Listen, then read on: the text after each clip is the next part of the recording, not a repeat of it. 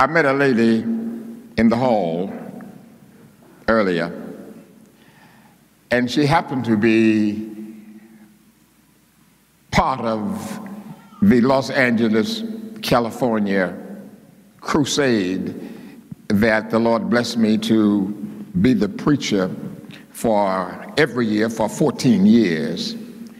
And she was baptized in that, in one of those campaigns. And she was so excited because she had not seen me since the campaigns. And she said, Oh my God. She said, Oh, I'm going to get a chance to hear you preach. I haven't heard you since California. And she said, uh, I brought some friends with me because I wanted them to, to, to, to hear the man I heard in 1977. And she said, I'm excited to hear you tomorrow night. And I said, I am, I am very pleased that you have come, and I appreciate those comments. But if you want to hear that preacher you heard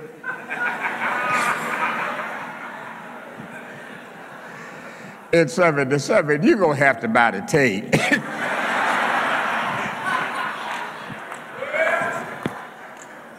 so when I miss the number up here, you understand that God is good.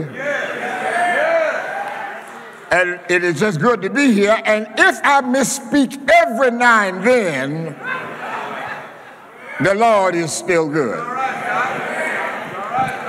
Uh, so I'm just grateful to, uh, to be here. Now, I, un- I understand that uh, Brother Carruthers has given me a topic, as he has to all of the uh, ministers who have preached so wonderfully in this, uh, in this meeting. And just let me say this while I'm looking for uh, my text, Hebrew 13, um, uh, verse 20 and 21.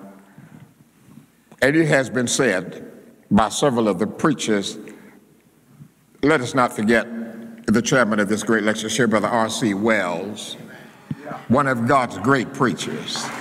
One of God's great preachers.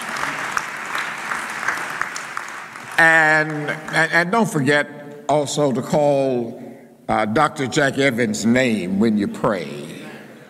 Some of you here probably are not familiar with Jack Evans, but those of us who are familiar with him, we are so grateful that God gave us a debater and a preacher and a president like Dr. Jack Evans. So I, would ask that, uh, oh yeah, God bless, go ahead and do that. so many times and so quickly we forget those who blaze the trail. But we don't ever want to do that because if you don't remember your history, or if you forget your history, you are doomed to repeat it. Uh, now, uh, I'm going to ask your indulgence here. Uh, in the 13th chapter of the book of Hebrews, uh, the writer says, Now the God of peace that brought again from the dead our Lord Jesus, that great shepherd of the sheep through the blood of the everlasting covenant, make you perfect in every good work to do his will, work it in you that which is well pleasing in his sight, through Jesus Christ, to whom be glory forever and ever. Amen. Now that's the text that they gave me, and I'm gonna. that's why I read it, so you'll know that was that's my text. Um, you know, when you, when you when you reach a certain age, and those of you who have been preaching for quite some time, you understand how this goes. Uh, you try to be as professional as you possibly can. You read the text and you go everywhere preaching the word. Um, yeah. And, and, so we're going to uh, we're going to ask your indulgence. I hope I can I hope I can get back to that. But now. um, and, and, and Sam, Brother Pounds, did an excellent job tonight. Excellent job tonight. Um, and, I, and I'm just so proud of all the young men I've had a, an opportunity to have a little something to do with, and, and particularly those who are standing tall in the proclamation of Jesus Christ. I listened to Orpheus last night and almost shed tears. Uh, that, that, that boy's something else. Um, and so I'm, I'm just happy to have had, not, not just those two, but there are many but not those two. Jesse Tolliver, the one who looked like he wasn't going to sit down after trying to introduce me. Uh, I, am just, I'm just grateful to all of the young men, all of the young men who are standing um, uh, for the cause of Christ. Now, I have listened attentively to all of, not all of the messages, but many of the messages, and I've had a chance to share with, with some of the ministers who uh, were presenting uh, their topics, and, and, we, and we chatted. Lugo was one of those, and Lugo had a, uh, almost a thesis that he shared with me uh, with, uh, with regards to uh, the, the Hebrew letter. There are so many things in the book of Hebrews, so many wonderful things in the book of Hebrews. One man said, If I were incarcerated, if I were placed in jail, and the keys were about to be thrown away, and they asked me, What book would I request to read while in prison? This man said, uh, I would request uh, the Bible. If they were to say to me, we can't give you the Bible, but we can give you one book. And as the story goes, this gentleman says, Give me the book of Hebrews. It's a fascinating book. It is a fascinating study. And I would hope that those of you who uh, attended this lectureship this year, that when you get back uh, to your homes and to your residences, you'll spend some time in Hebrews. Um, now, I've heard uh, so much about Hebrews. Uh, a better country and uh, better covenant and uh, all about faith and and when I looked at what uh, uh, Jeff had given me, uh, I did not know how I could really deal with anything new because the preachers preceding me had done, has done such an excellent job until they didn't really leave anything for me to really talk about that somebody had not already mentioned one way or the other. So I, I went to the front of the book, Hebrews chapter number one. And in Hebrews chapter number one, here's what you see. So I don't get involved in somebody else's message. I was trying to find one to talk to you about for 20 or 30 minutes that maybe you had not already heard. So I didn't want to get into rehashing. So I went to Hebrews chapter 1, verse 1. Now, some of you will say, uh, Brother Washington, that was quoted almost every night. I understand that. I understand that. But verse 1 says, and you got you have your Bibles. Verse 1 says, God.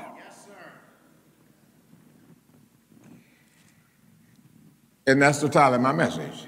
uh, uh, that's the title of my message.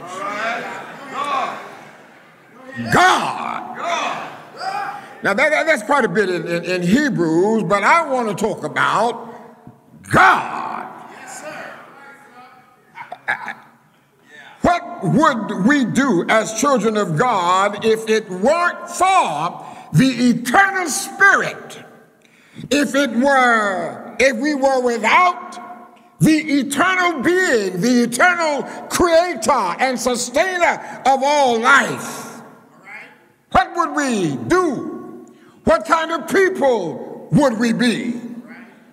Your life, your relationships, what you go through, uh-huh. and the quality of your pilgrimage through whatever it is that you go through will depend on how you see God. To the degree that you see God in all that you do, it will be to that degree that you will be able to enjoy the abundant life. So the question on the floor is how do you see God? How do you see God?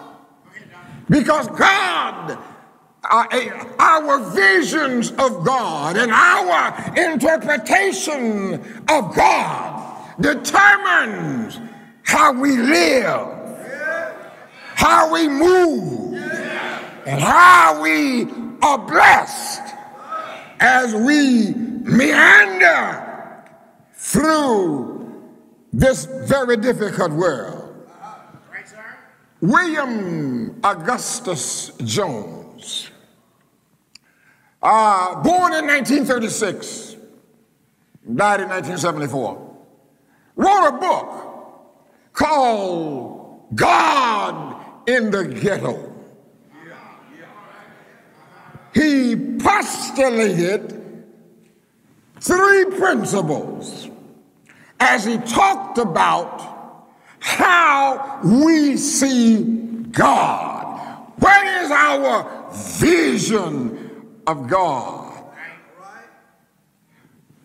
Different people, different religions see God different ways. Now, watch this.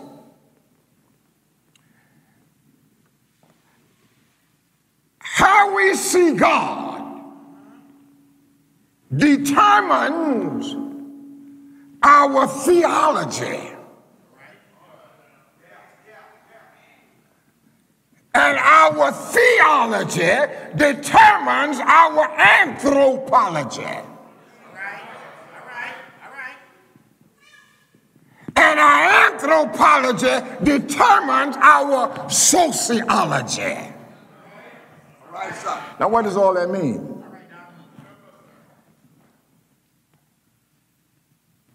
Our theology, how we see God, determines our theology. What you believe and how you believe it is determined and it is based on how you see and understand who God is. It, how you see God determines how you think. How you see God determines your Christianity. How you see God determines whether or not you get anything out of coming to church. How much you give on Sunday morning is determined by how you see God. If your marriage isn't working, it may be we, you might need another vision of who God is. How you treat me is based on how you see God. What you do to me is determined on how you see God. And then your theology, how you see God, determines your anthropology. That's how you see other people. How you see yourself, not how you see other folk, how you treat other people depends on how you see God. And then your anthropology determines your sociology, which means how you get along with other people. See, that's why it was not difficult for the slave masters to go to church and sing and pray and take communion and then leave church and go hang my grandfather. Oh, y'all missed that. It didn't bother them because they didn't see God the proper way. Their theology was warped. And because their theology was warped, their anthropology was warped. And as a result, their sociology, how they treated people, was also warped. How do you see God? Not, not, not how you see yourself necessarily, because to the degree that you see God will determine how you see yourself and what you think about yourself. I'm talking about God. Now, I know that's a whole verse, but I'm not going to get any further than God. Um, how do you see God?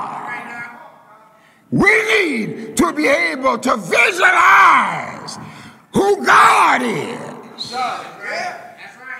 Genesis chapter 1 and verse number 1. In the beginning, God, Elohim, God created the heavens and the earth. Infidelity begins. Genesis 1. Fidelity begins. Genesis 1. Because if you cannot believe that in the beginning, God, you might as well close up the Bible. Don't read any further. Yes, sir. If you believe that God stepped out on space, reached back into nothing, and got something, and threw that something out into nowhere, and nowhere became somewhere, then you are about to see God for who He is. How do you see God? Now, there are folk who believe different things about God. There was a religion called theism. That's the religion of the Christians. And that is, we believe God. And we believe God is the creator and the sustainer of the universe. And then, of course, there is deism, which sets forth the idea that God is the creator but not the sustainer of the universe. And then there's pantheism, which sets forth the idea that God is the universe himself. And then there is atheism. That's a belief that God does not exist. And then there is agnosticism, where God is deemed unknown or unknowable. He may exist, but nobody can know him. Agnostics. But my question is how do you see God?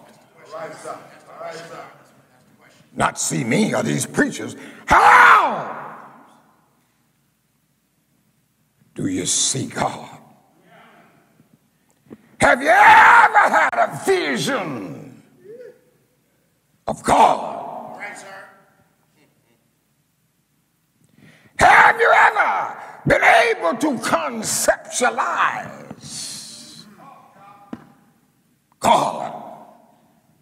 Now, I recognize you can't see it, but you can see Him like you see that Mercedes you want. You can you see Him by faith. Yes, sir. All right. Yes, sir. And to the degree, brother preacher, that you see God, it will be to that degree that you will become pastoral in your ministry.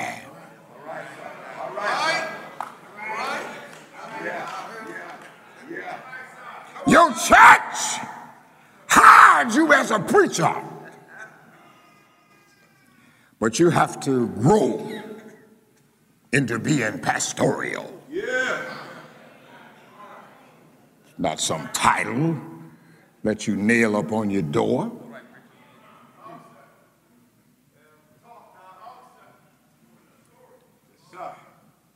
How do you see God? Is God for real in your life? Is he for real? Or are we faking it so we can make it?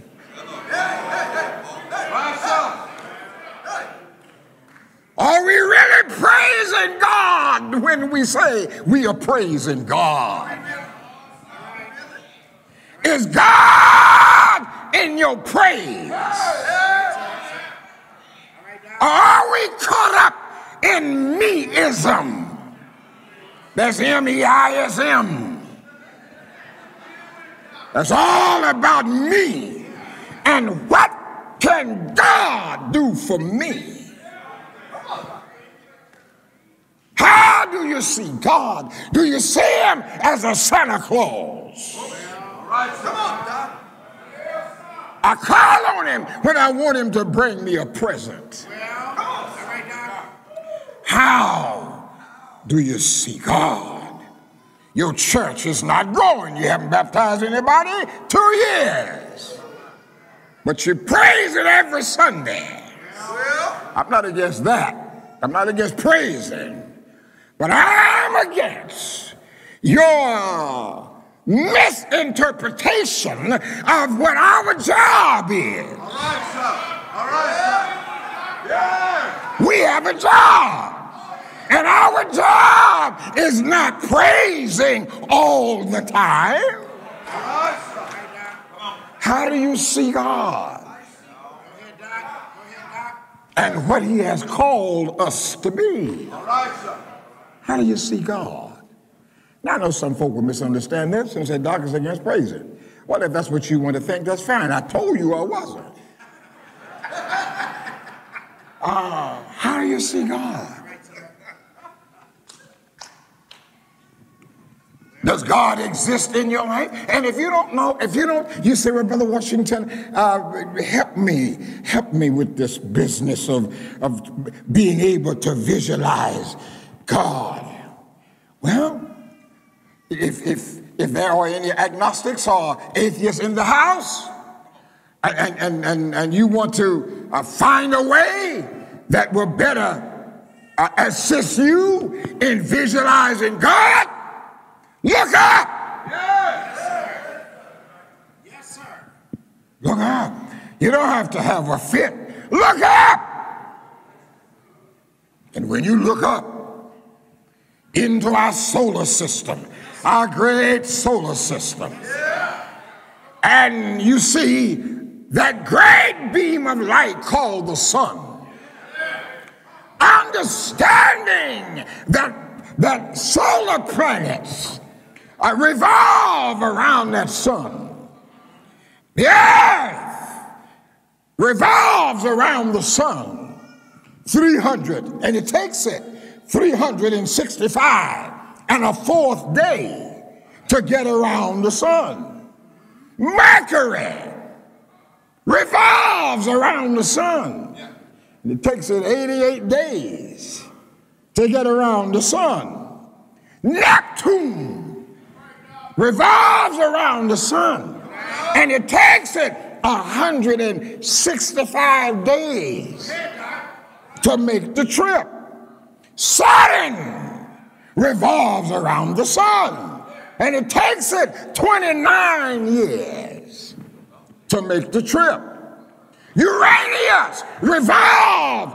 We're talking about the same sun. We're not talking about five or six different suns. We're talking about the same suns. Uranus, it takes it 84 years to get around the sun. Uh, Pluto, it takes it 248 years to get around the sun.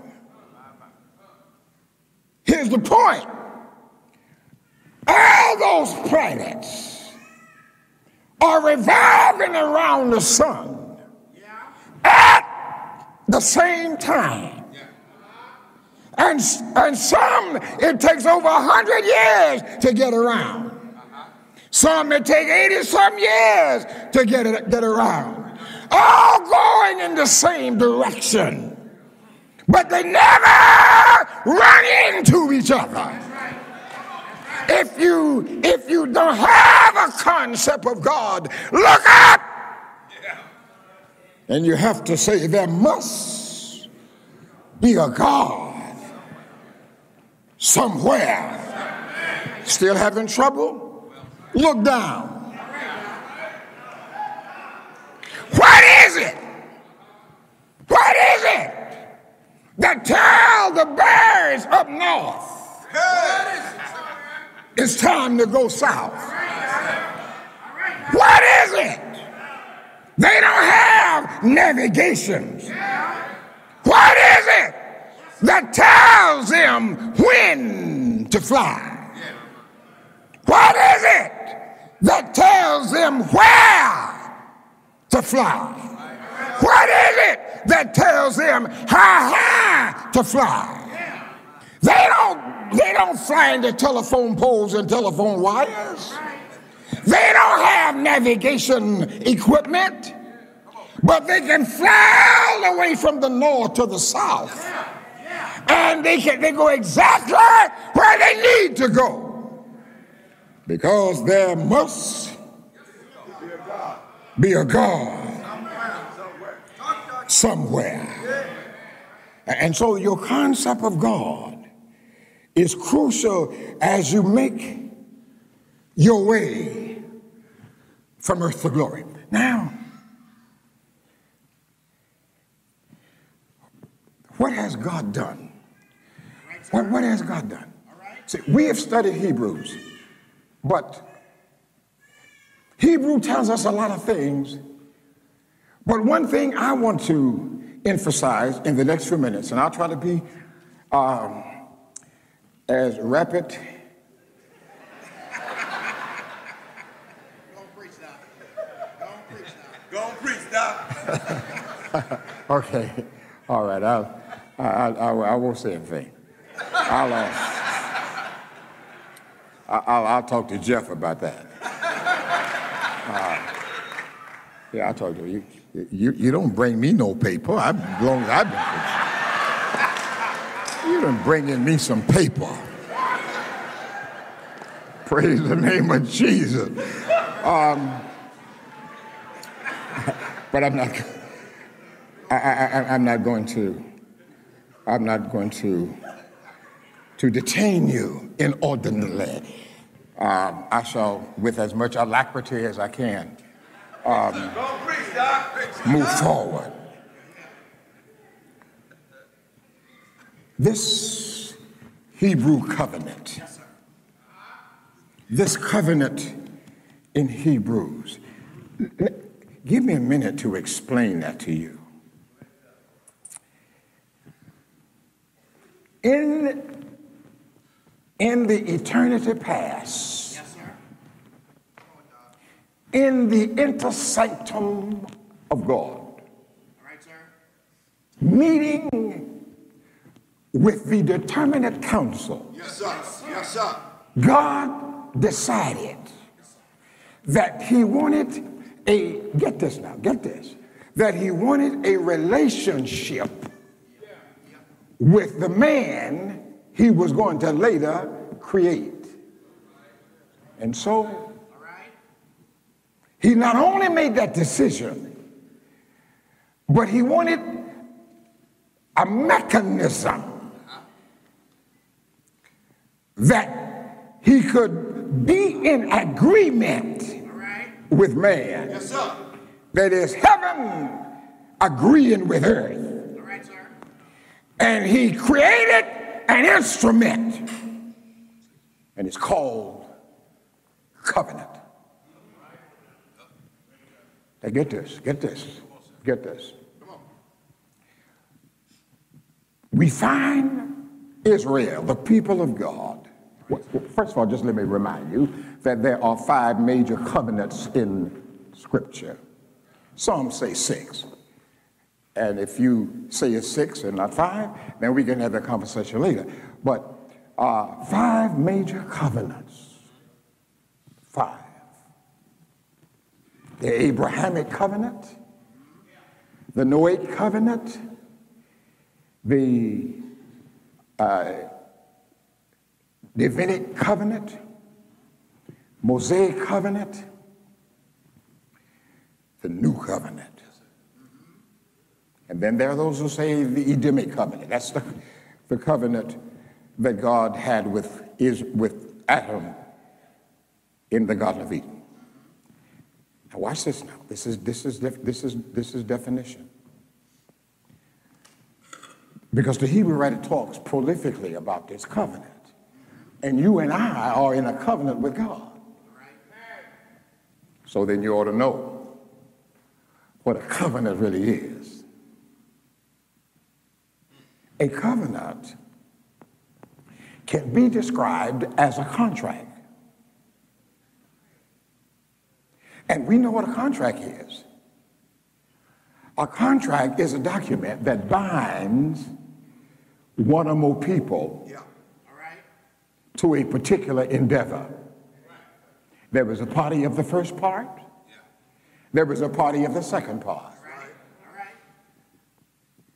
And I use this in my debates with Seventh-day Adventists. And I make the point that God was the party of the first part. Israel was party of the second part.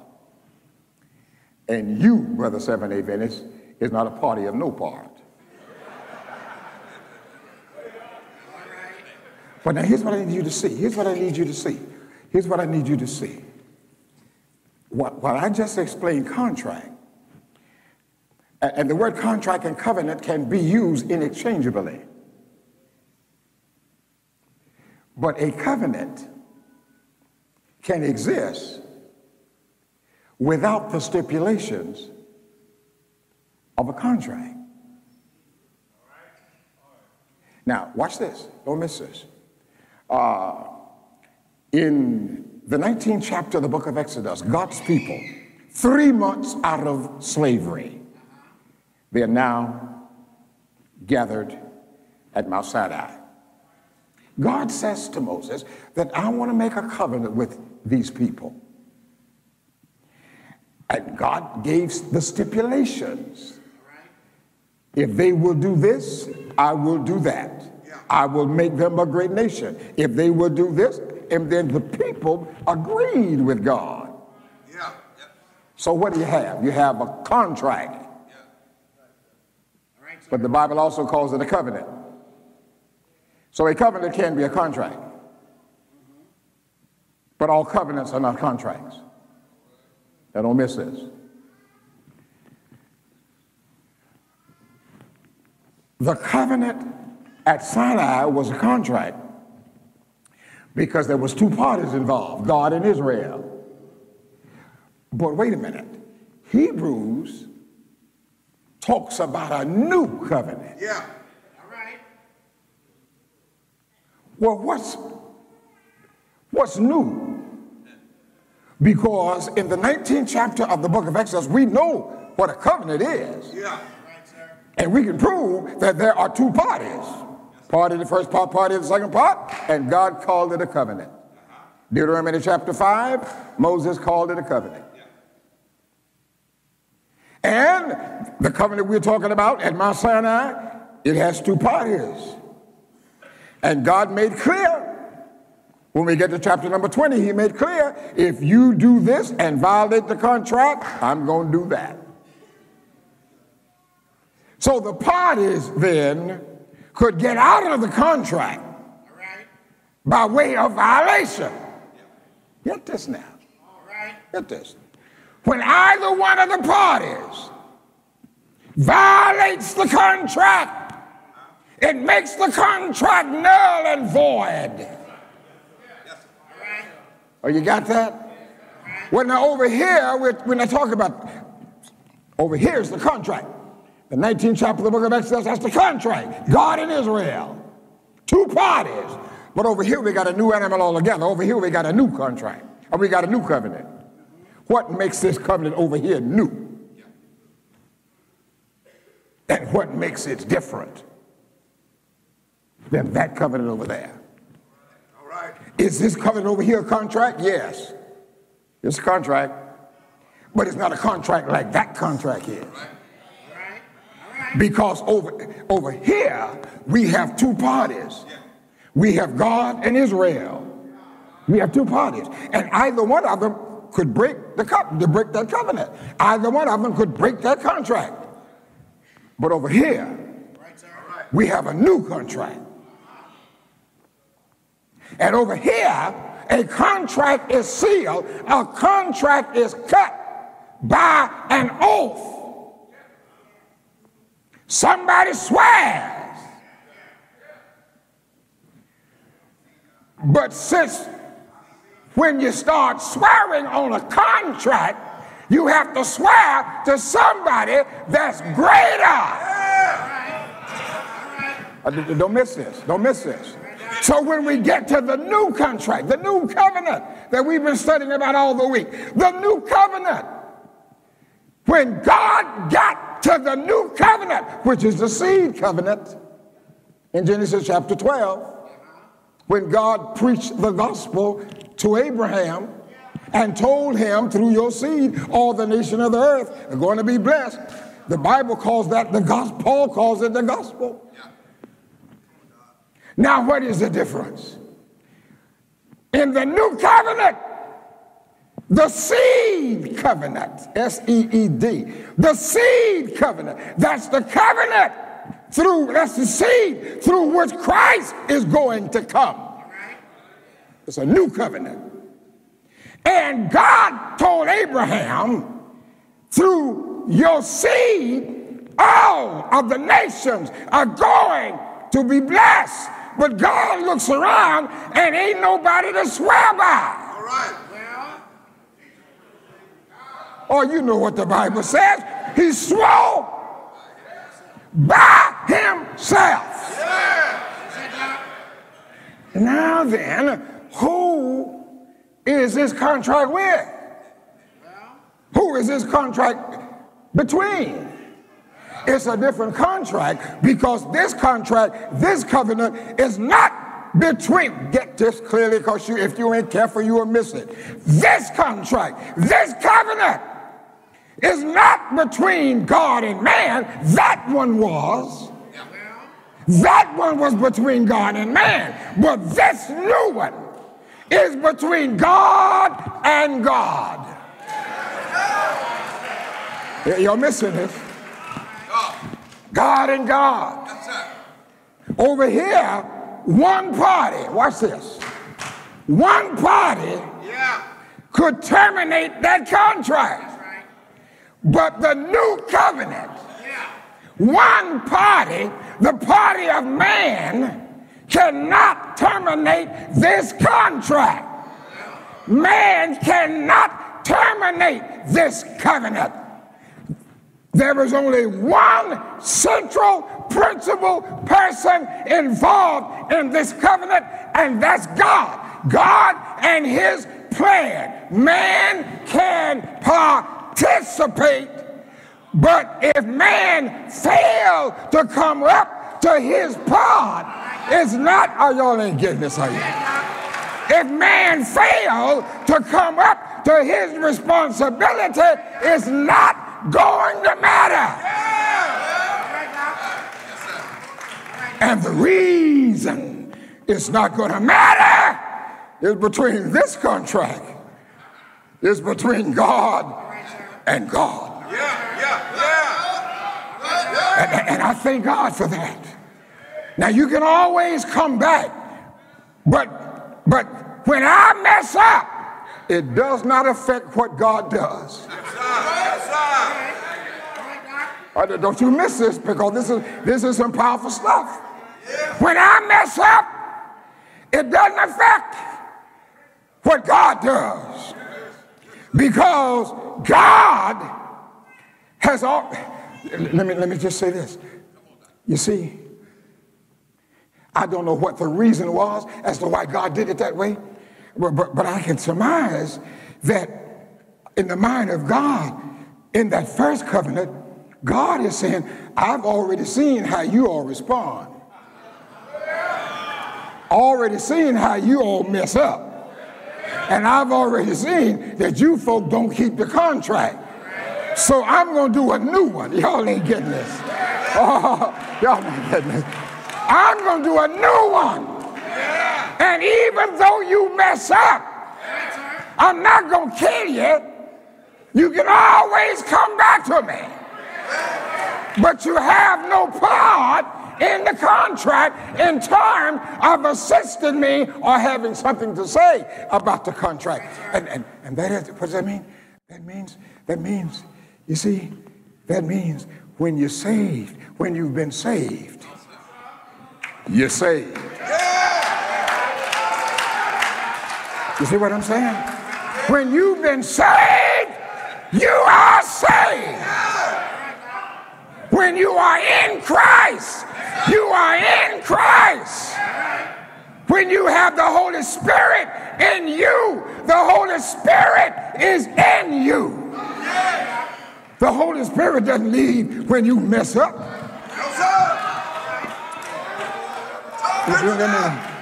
Let, me, let, let- me, let, let me make a point here. Now, now let, let me show you how that works.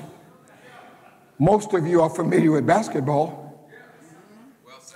And you may not have ever seen this, but I have. Uh, kids and, and others who get excited playing basketball. This is my goal right here. That's my goal. But the thing is, uh, I get excited and I catch the ball in the middle of the court and, and, and, and, and, my mind become discombobulated. I'm so excited. I run down here and shoot. Yes, sir. In the wrong goal. Yes. Wrong goal. Yeah, yeah. Watch this now. Watch this. But it doesn't mean I'm off the team. Oh, y'all don't give us. I'm still on the team. All I have to do, because of the new covenant, is come back to God. Yes, sir. When you're in Christ, you're in Christ. What, what, what about when I mess up? I- how, how can I stop messing up? I tell you a good way to stop. Just stop.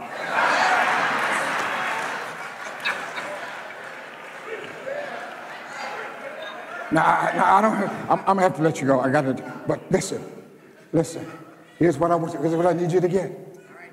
Just know that when you have been saved, you're saved. Now, I'm not saying you can't be lost. I'm saying When you have been saved, you're saved.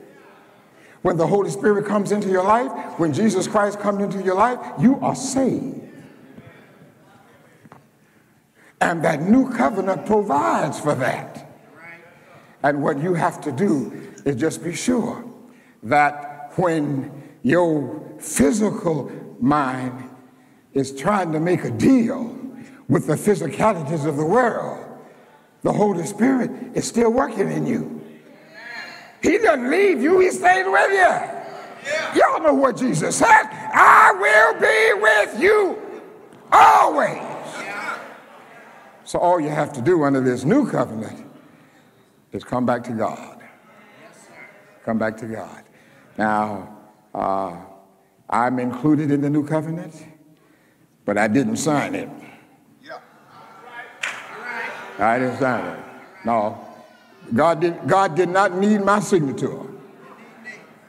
He took care of that in Jesus. How? I wish I had it. If you don't get anything else, just be happy that you serve a God that loves you. And he provided for you. Yeah. He made a way for you. Yeah. And I know we don't want folk to think that we, you know, we, well, if you, if, if you sin, uh, you're going to hell. Well, don't, don't, don't be, uh, don't be so harsh. Now, I'm not saying you won't be lost. You know me better than that. But what I'm saying is, if a man is overtaken in a fault, Yes, sir. Yeah. Yeah. You which are spiritual, Storm. restore such a one in the spirit of meekness, considering Yourself. yourself.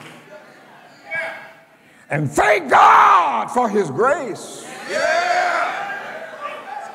Thank God for the if it were not for the grace of God, I would be dead and in my grave. But it's because of the grace of God that I stand before you tonight. And, and thank God for his grace. Thank God for his. Now, I don't have time to get into what I needed to get into, and that is all these rituals and rules and regulations. I, I didn't get into that, but I needed to get into that. You- you need to get. That's why you ought to thank God for the new covenant. That's why church folk ought to be thankful for the new covenant. You see, because it's not about rules and rituals and practices. Now, I'm not advocating. When you're talking to a bunch of church Christ folk, you have to, be, you have to explain yourself. Uh, you have to keep explaining yourself. You know, uh, what I'm saying to you is, it's not about. See, over there was the rules and the regulations and the rituals. All this. But over here, it's love. What motivates me is love. Wow. Now, but don't misunderstand. I'm not saying we don't. We, we ain't, we're not supposed to work and we aren't supposed to give. That's not. I'm not. I'm, that's why I'm not there. I'm just simply saying we are under the grace of God, and thank God for His grace. That's what I'm saying. Thank God for His grace. Thank God for the new covenant. So if you don't take anything else away from this lectureship, just thank God that you are under the new covenant. And when it so happens that you make a mistake, you get discombobulated, forget where your goal is, and, and run down here and shoot to somebody else's goal, just know you're still on the team. You're still on the team. You're still on the team. You're still on the team. Well, God bless you tonight. I, pray, I pre- and I want to thank uh, these brothers for respecting my age and letting me talk a little longer. Uh, but I, I wanted to try and help you. I wanted you to leave this place knowing that you are under the new covenant. And, and, and, and, and I give because I love Jesus. Yeah. I attend church because I love Jesus. I praise him because I love him. Because there is nobody like Jesus. I better let that alone. Um, but but but but but that but but but that but but there is nobody like Jesus. That's a whole nother sermon right there. Yeah, that's a whole. I do ABC on that. There's nobody like Jesus. Nobody like Jesus. And he's, he's been good to all of us. Been good to all of us. And so I want you to, to go home on Friday or Saturday, whatever it is, uh, back to your homes of abode, and, and just remember that, I mean, if you can't remember everything, just remember that Jesus loved me so much that he died on that old rugged cross. And then go read Romans chapter 8 and then see how the Holy Spirit leads us in, and he guides us and he brings us back. So oh, you, you can step out, but the Holy Spirit will bring you back through his divine word. He'll bring you back. He'll bring you back. Now, I'm going to ask everybody to please stand. While you're standing, I want you to think about Jesus and how good he has been. Think about Jesus and, and what he has done for you. Think about how great God is. Yes, sir. How great God is. I didn't, I didn't get into all that. But how great God is. As a matter of fact, how great God is. How great. You getting old too, brother. You know I'm talking about how great thou art. Oh, yes, sir. Yes, sir. Yes, Praise sir. the yes, name sir. of Jesus. how great Jesus is, and, and, and we just thank him for his grace and mercy. We just thank him for his grace and mercy. Just because he woke you up this morning, that's a blessing.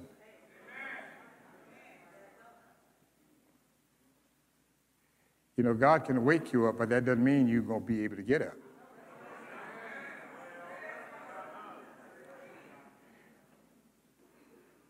Oh, how good God is.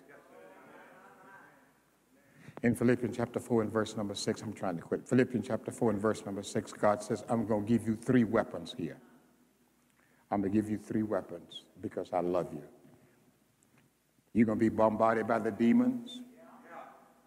You're going to be bombarded by your enemies. You're going to be talked about and you're going to be ridiculed.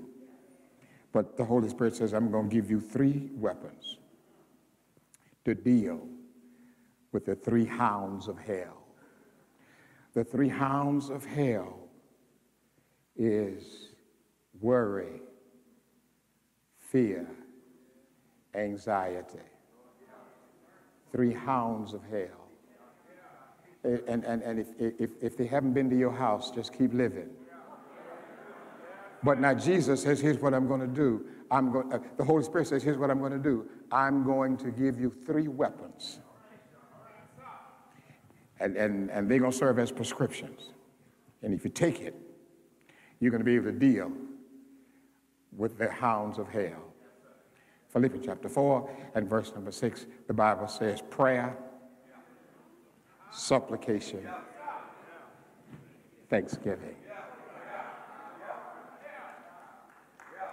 You, if it looks like you're being overwhelmed, out of all the good you do, hell's still breaking loose in your life.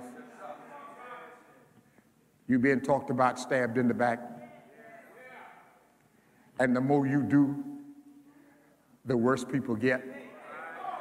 The more you do for folk, the more they want you to do. Holy Spirit says, I'm going, I'm going to give you three weapons here. I'm going to give you prayer. I got to quit this. I got to quit this. Uh, I'm, I'm, I'm, I'm going to give you prayer. I, I'm going to give you, I'm going to give you prayer. Jesus, listen to me, listen to me, listen to me. Jesus never taught a class on hermeneutics, apologetics and homiletics. He never taught a class on that. But he did teach a class, I know, in Matthew chapter 6, when the disciples said, Lord, teach us to pray. Prayer get this, prayer got Jesus ready before the cross. Prayer got Jesus ready at the cross. Prayer got Jesus ready. Listen to me. Prayer will get you ready before your test. Prayer will get you ready during your test. Prayer will get you ready after your test.